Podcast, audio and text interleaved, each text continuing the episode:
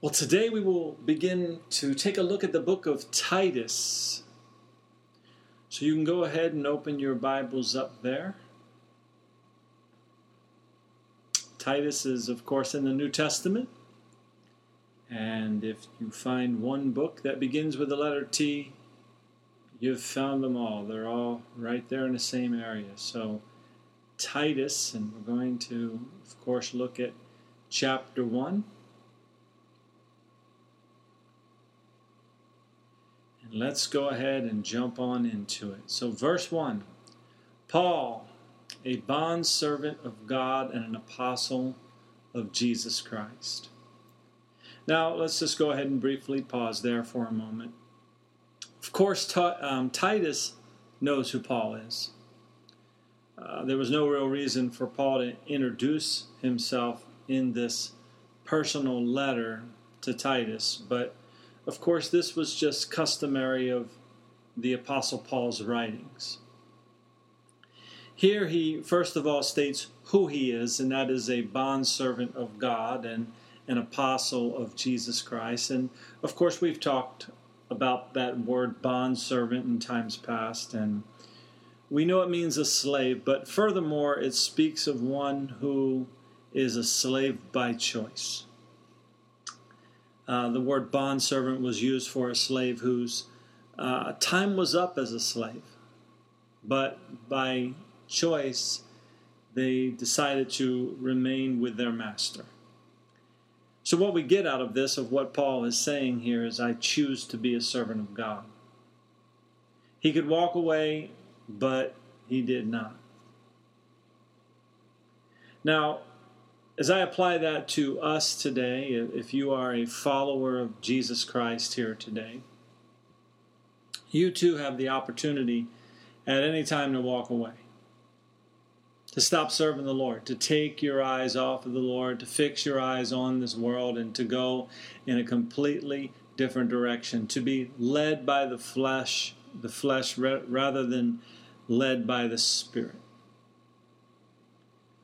But Paul is making a statement here, again, of who he is. He is a bondservant of God and an apostle of Jesus Christ.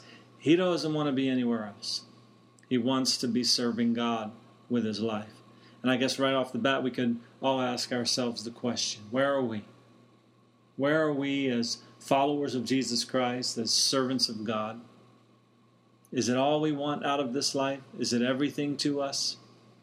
Well, we know from Scripture that it should be and that it needs to be. And Paul also states to Titus the obvious, and that is that he is an apostle of Jesus Christ.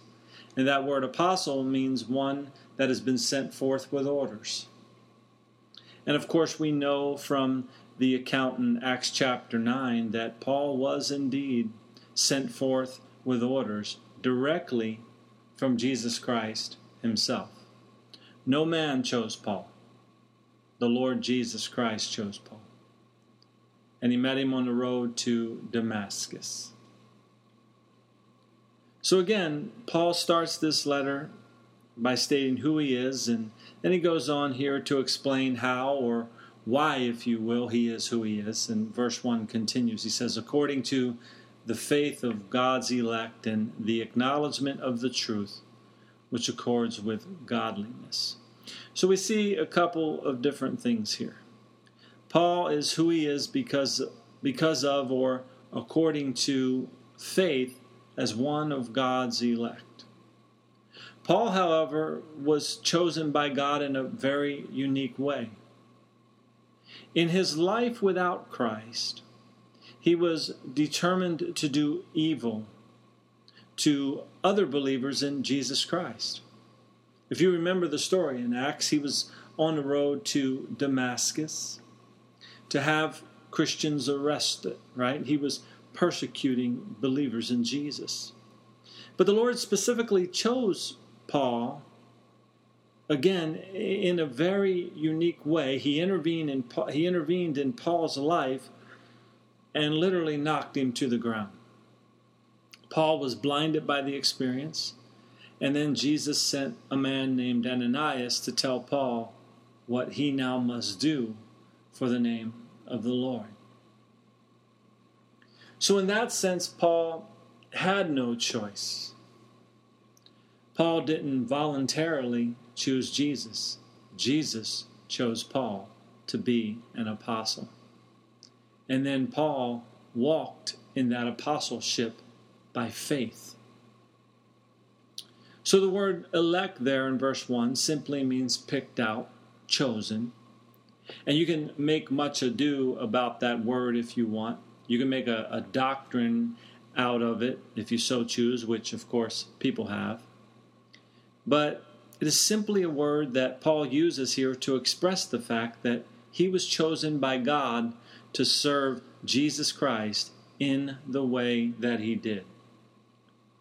No other person on the face of the earth was chosen in the way that Paul was, and no other person on the face of the earth did the work that the Apostle Paul did through the leading of the Holy Spirit and through God's direct will intervening in his life.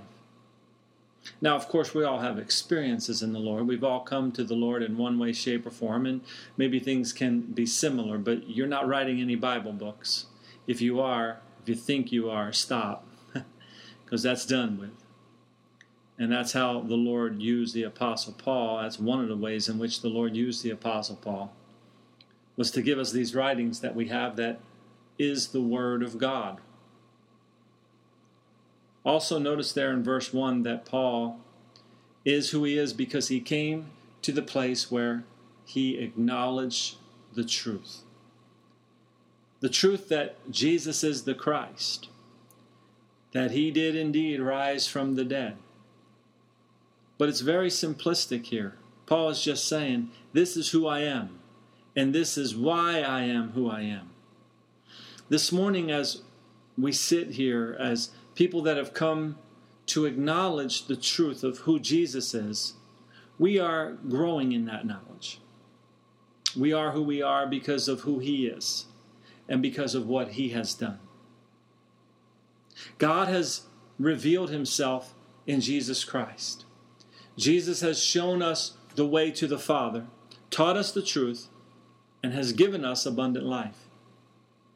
Because Jesus Christ is the way the truth, and the life.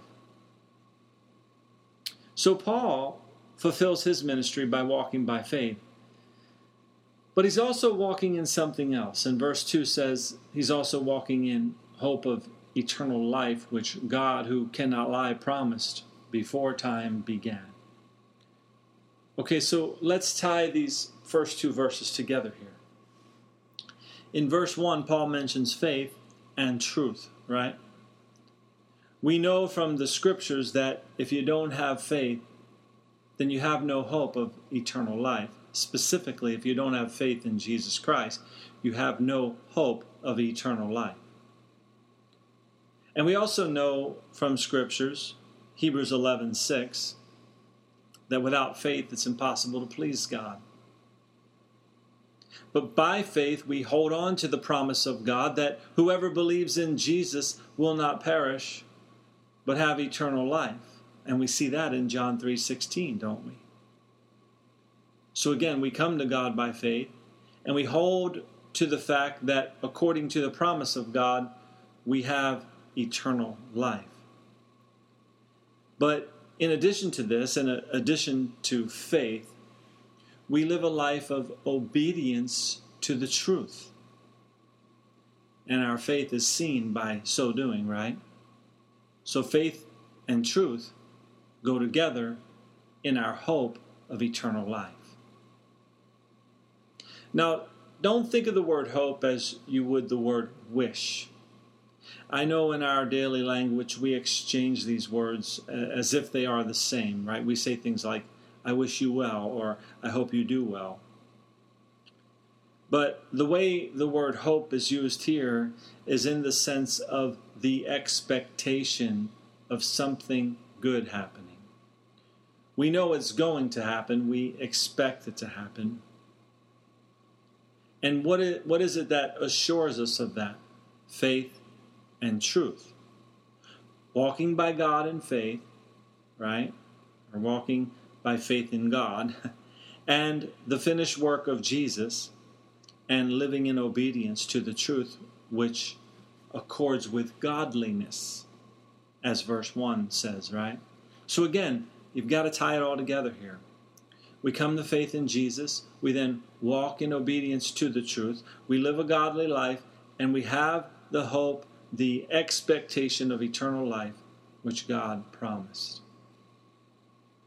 Now, I want to uh, scripturally expound for a moment here on walking in truth which accords with godliness. So, mark this page and just turn back a couple of books to 1 Timothy chapter 6.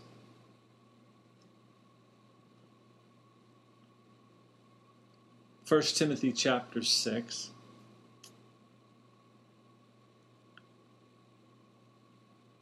And we'll look down at verse 12.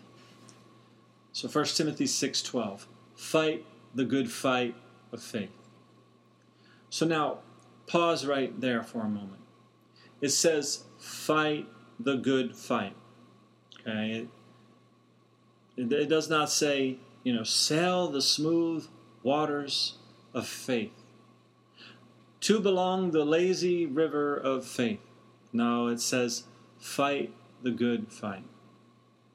So what are we fighting for?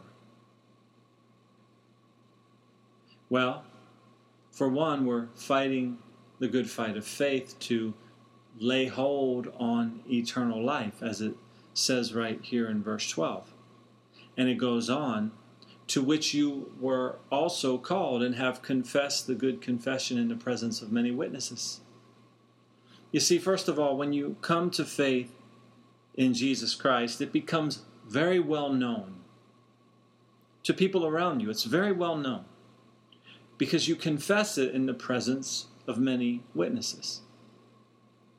But the instruction goes on here in, in verse 13 I urge you, in the sight of God, who gives life to all things, and before Christ Jesus, who witnessed the good confession before Pontius Pilate, that you keep the commandment without spot, blameless, until our Lord Jesus Christ appearing. So, you've come to faith, right? You've acknowledged the truth. And now you are to walk in an obedient life keeping the Word of God, keeping the commandments of the Word of God without spot, blameless. And for how long do you have to do this? It tells us there until our Lord Jesus Christ appearing. So we keep walking in obedience to the truth. And we lay hold of eternal life at the end of it all. Now, let's look at another scripture. Turn to Romans chapter 2. Romans chapter 2.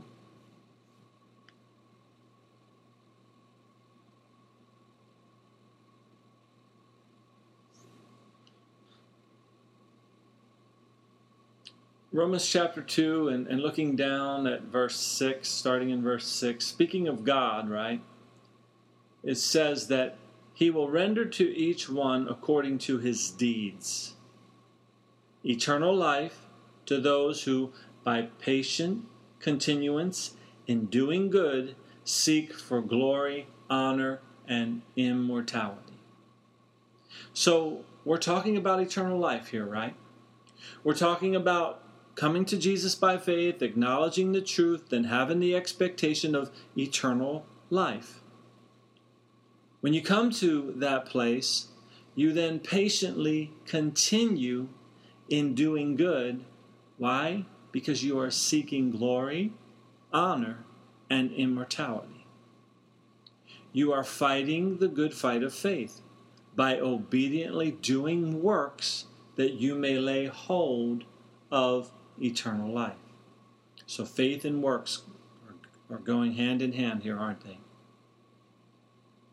And for those that don't obey the truth, verse 8 here says, But to those who are self seeking and do not obey the truth, but obey unrighteousness, indignation and wrath, tribulation and anguish on every soul of man who does evil, of the Jew first and also of the Greek.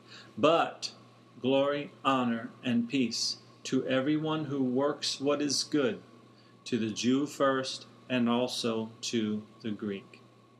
So our faith in Jesus Christ is evident in a couple of ways.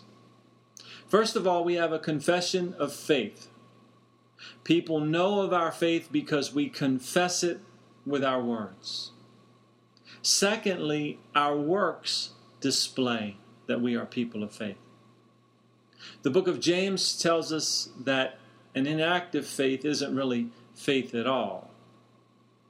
At best, it's a dead faith, right? But Scripture, as we see, implores us to have an active faith and then obedient life to the truth which accords with godliness. So let's turn back now to Titus chapter 1. Paul said there in verse 2 of Titus 1 that God promised eternal life before time began. This literally means before times eternal. So, before the beginning of man, before creation, God promised eternal life. That was what was in the mind of God, if you will. That was God's plan eternal life. Ephesians 1 4 states this also. It says in Ephesians 1 4, and I'm just going to read it to you. It says, Just as He chose us in Him before the foundation of the world, that we should be holy and without blame before Him in love. So God already knew that He was going to offer salvation to all of mankind. So, in that sense, all of mankind was predestined to eternal life. All they have to do to receive it is to come to faith in Jesus, acknowledge the truth, and live in accordance with godliness. So that's why the preaching of the gospel is so important because people need to hear it to come to Christ in order to receive this salvation that God desires for them. Because God is not willing that any should perish, right? But that all should come to eternal life. All right, so what a loving God we serve. What an awesome God. He is mighty to save. He is able to save anyone and everyone. Look at the Apostle Paul. Study his life. See the type of person that he was. And see how he came to Christ and he was used by Christ to change many of us who have come to Christ through the written word. So God promised all of this before time began, right? That salvation was going to be offered. And then verse 3 here, he says, But has in due time manifested his word through preaching, which was committed to me according to the commandment of God our Savior. So all that God promised, right, came to fruition. It was manifested, it appeared, if you will. And how did he chose to make all of this known? Through preaching. And the preaching of God's word, Paul says, was committed to him and it's been committed to many others. It's committed to me here this morning as well. To reach out with the truth of God's Word to all of you here and to those that may listen to this teaching over the internet or in some other way. But do you see that all of this all of this is just packed in these first few verses here? right? We're, we're just getting through Paul's opening comments here in Titus. We haven't even found out who he was writing this letter to, have we, right? Verse 4, though, tells us to Titus, a true son in our common faith, grace, mercy, and peace from God the Father and the Lord Jesus Christ, our Savior. So, as with Timothy, Paul had a loving relationship, a common faith with Titus. It's important that we are around people of, of a common faith. Because, again, it's not easy to walk by faith through this life, it is a fight. It's so easy to get off track and find ourselves not living in obedience to the Word of God. But Paul expresses to Titus that he's glad he's there. And he pronounces a blessing on Titus the blessing of grace, mercy, and peace from God the Father and the Lord Jesus Christ our Savior. And then he goes on to begin here to instruct Titus in verse 5. He says, For this reason I left you in Crete, that you should set in order the things that are lacking and appoint elders in every city as I commanded you. So, if you remember when we looked at the letters to Timothy, Timothy had a role to play in the churches that Paul planted in the city of Ephesus, right? Timothy was an overseer, and so is Titus. Timothy in Ephesus and Titus in Crete. And Titus was to appoint elders. And as Paul gave Timothy instructions on how to choose elders, so Paul will do in the life of Timothy, or excuse me, in the life of Titus as well. Verse 6 says, If a man is blameless, the husband of one wife, having faithful children, not accused of dissipation or insubordination. So they're looking for godly men here. Men that are fighting the good fight. Men that are walking in obedience to the truth and therefore are blameless. Married men that keep their marriage as what it truly is a, a holy matrimony men whose children are not running amok. It's pretty cut and dry, right? Then verse 7 says, For a bishop must be blameless as a steward of God, not self willed, not quick tempered, not given to wine, not violent, not greedy for money, but hospitable, a lover of what is good, sober minded, just, holy, self controlled holding fast the faithful word as he has been taught, that he may be able by sound doctrine both to exhort and convict those who contradict. You see, if a man who steps up to lead, if he himself is not holding fast to the word, if he himself is not obedient, then he will not be able to use sound doctrine to exhort and convict others. He can't be known for being self willed. He must be known for being led by the Spirit. He must not be quick tempered. Instead, he must be known for gentleness. And this should be seen in his house. His children should say, Yeah, he, he's not a quick tempered man. Right? He's a gentle man. His wife should know this. He shouldn't be a drunkard. He, and he shouldn't be chasing after money. Instead, he should be a man that loves what is good, that exhibits self control, and opens his house to everyone. So Paul is telling Titus, hey, don't just put anyone in a position of leadership in the body of Christ. In verse 10, he says, For there are many insubordinate, both idle talkers and deceivers, especially those of the circumcision, whose mouths must be stopped who subvert whole households, teaching things which they ought not for the sake of dishonest gain. Wow. Do any people like this exist today? Paul's saying it would be best if those people would just shut up. And he gives an example here in verse 12 of what one of those kind of people said. He said in verse 12, one of them, a prophet of their own, said, Cretans are always liars, evil beasts, lazy gluttons. This testimony is true.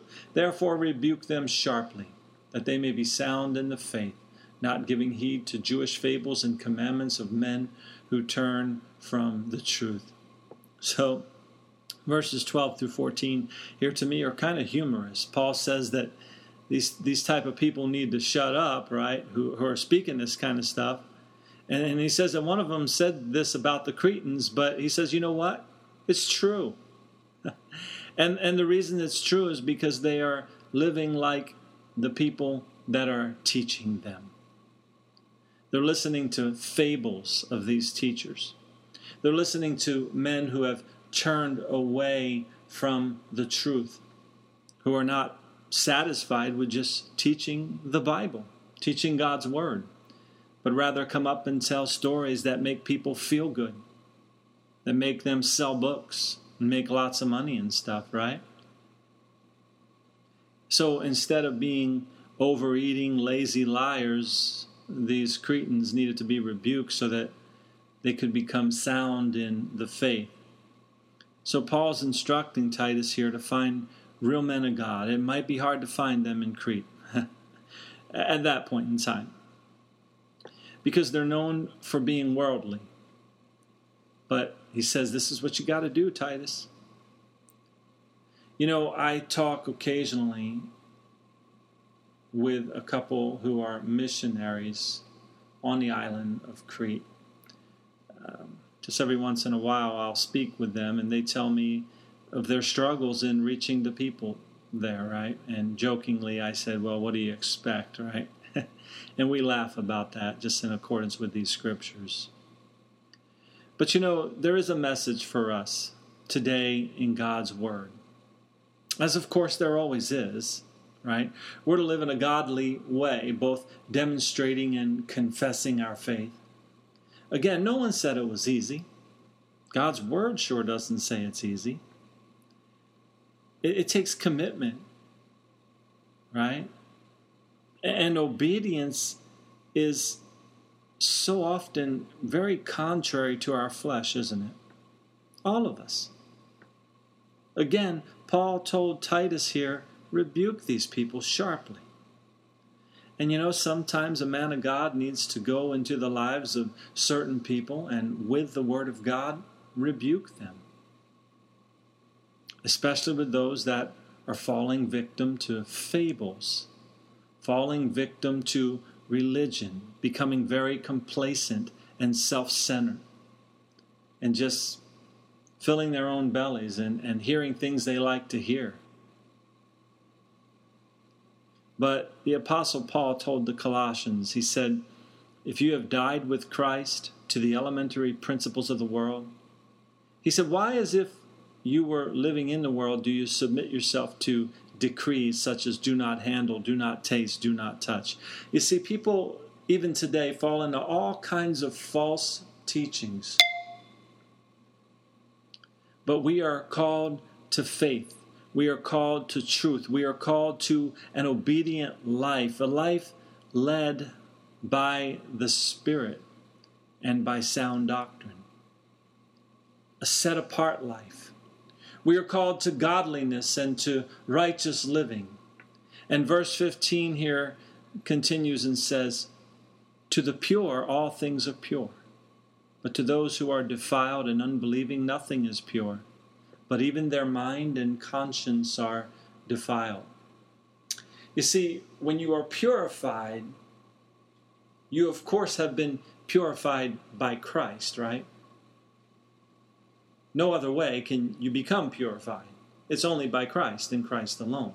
Not by following any religion, not by following any pastor, any doctrine, any creed. It's by Jesus Christ and Jesus Christ alone. His finished work on the cross and what he has done. That's how you've been purified. And you don't need rules and regulations. Why?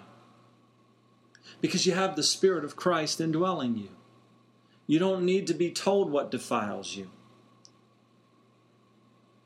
For the person, though, that has not been purified, then even pure things become impure to them. Everything is an innuendo.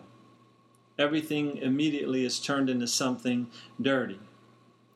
And we know of these people, we call them gutter minds, right? Uh, people that will mock people of the Lord today.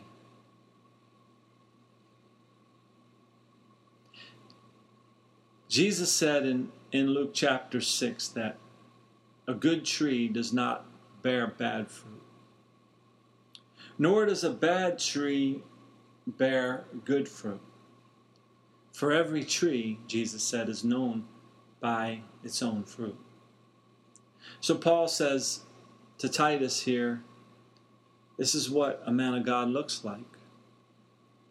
This is, how, this is who you are to make elders out of, right? And this, on the other hand, is what a non man of God looks like. So he tells Titus, choose wisely. Because there are some, like verse 16 here says, they, they profess to know God, but in their works, or but in works, they deny him, being abominable, disobedient, and disqualified for every good work. So, do you see what's being said here? They profess to know God. How many people profess to know God? How many people make a confession of faith, but their works tell a different story? So, again, works do matter, don't they? If someone is living a, a disobedient life, then they are disqualified for every good work. You see, Christ went to the greatest length possible to redeem us. Speaking of Jesus, first uh, or Colossians 1:13 and 14 says he has delivered us from the power of darkness and conveyed us into the kingdom of the son of his love in whom we have redemption through his blood the forgiveness of sins. So, what are we now to do? Well, we are to now be bondservants of God, choosing to live a godly life. We are to live in, in a manner that is pleasing in the sight of God. And we have the Word of God that instructs us on how to live that life, the life that is qualified for every good work. Right? We are not to turn again to the unfruitful deeds of darkness, where we are not to buy into fables and the doctrines of men, but rather we are to stay obedient to the truth of the Word of God, and then ultimately we will lay hold on eternal life, which was promised to all those that will come to faith in Jesus Christ and walk in obedience. But it's more than just a profession of faith, right? For many, profess faith, but they deny godliness. They have a form of godliness, but they deny the power thereof. But we, if you profess to be a follower of Jesus Christ, if you profess to be born again, you and I, all of us, we must choose to be bondservants. Right? And we must choose to fight the good fight of faith to stay the course, to finish the race, not to give in, not to be conformed to this world, as Romans 12:1 says, right? But rather to be transformed by the renewing of our minds, and then go on to live an obedient life. And this obedient life then becomes evident to everyone around us. And then we become a tree that is known by our fruit, whether good or bad. Let's pray. Heavenly Father, we have again seen your word today. Lord, we know that apart from you, we can do nothing. But through Christ, through you, Lord, we can do all things which strengthens us. And Lord, you have given us your Holy Spirit. You have not left us comfortless and alone. You have given us your word. And your word teaches us and instructs us in righteousness. It corrects us. It rebukes us and reproves us, right? But Lord God, you desire that we would walk in obedience to your word. Not just have a form of godliness and deny the power, but to actually live it out. Because again, Lord, you went through so much to redeem us. You gave your all, everything. You sacrificed your entire life, and you shed your blood. And Lord, when we receive of you, we can't then trample your blood under our feet and walk in the way of ungodliness. We must instead choose to fix our eyes on you, the author and the finisher of our faith, and walk in the path that you have for us, which is the path of righteousness for your name's sake, as your word tells us. So again, Lord, we thank you for this time together. We pray your blessing as we go forth in the week, and may we live for your glory. In Jesus' name we pray. Amen.